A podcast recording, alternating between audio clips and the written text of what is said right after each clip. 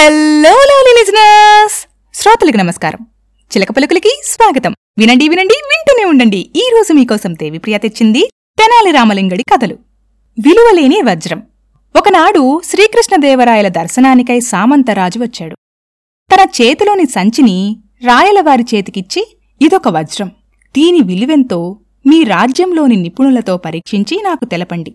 మా రాజ్యంలో దీని విలువ కనిపెట్టే నిపుణులు ఎవరూ లేరు. అని చెప్పి వెళ్ళిపోయాడు. ఆ వజ్రాన్ని చూద్దామని సంచి విప్పిన రాజుకు కళ్ళు మిరుమిట్లు గొలిపే కాంతితో తళతళా మెరుస్తున్న వస్తువు కనపడింది. అంతే దాని విలువను బేరేసి వేయాల్సిందిగా రాజ్యంలోని నిపుణులందరినీ కోరాడు.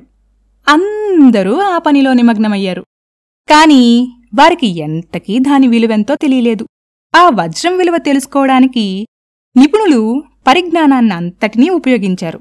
పురాతన పుస్తకాలు వజ్రాలు రత్నాలకు సంబంధించిన తాళపత్రాలు వెతికారు. కాని వారి శ్రమ ఫలించలేదు. దాని విలువ లెక్కగట్టడం ఎవరి వల్లా కాలేదు.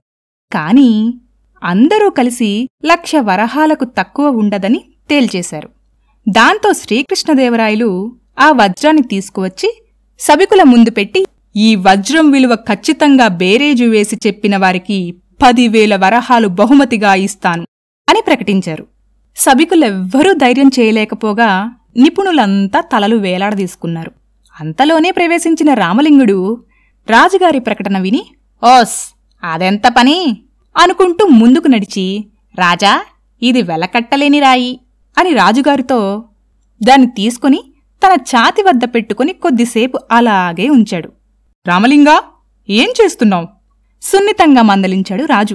ప్రభూ నేను నా మనస్సు అభిప్రాయం కూడా తెలుసుకుంటున్నాను చెప్పాడు రామలింగుడు. రాజా ఇదొక విలువలేని రాయి తేల్చేశాడు రామలింగుడు. రామలింగా ఇది విలువలేని రాయని నిరూపించు లేదా సభకు క్షమాపణలు చెప్పు మరోసారి మందలించాడు రాజు.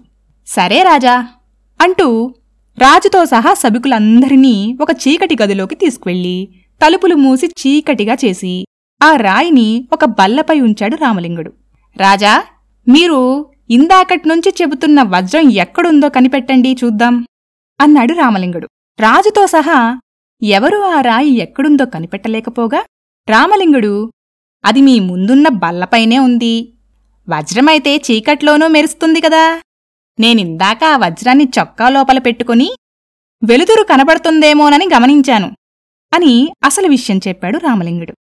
ఆ రాయి వజ్రం కాదని నిరూపించి పదివేల వరహాలు గెలుచుకున్నాడు తెనాలి రామలింగుడు. నచ్చిందా? అయితే సబ్స్క్రైబ్ చేసి సపోర్ట్ చేయండి. చేస్తారు కదూ?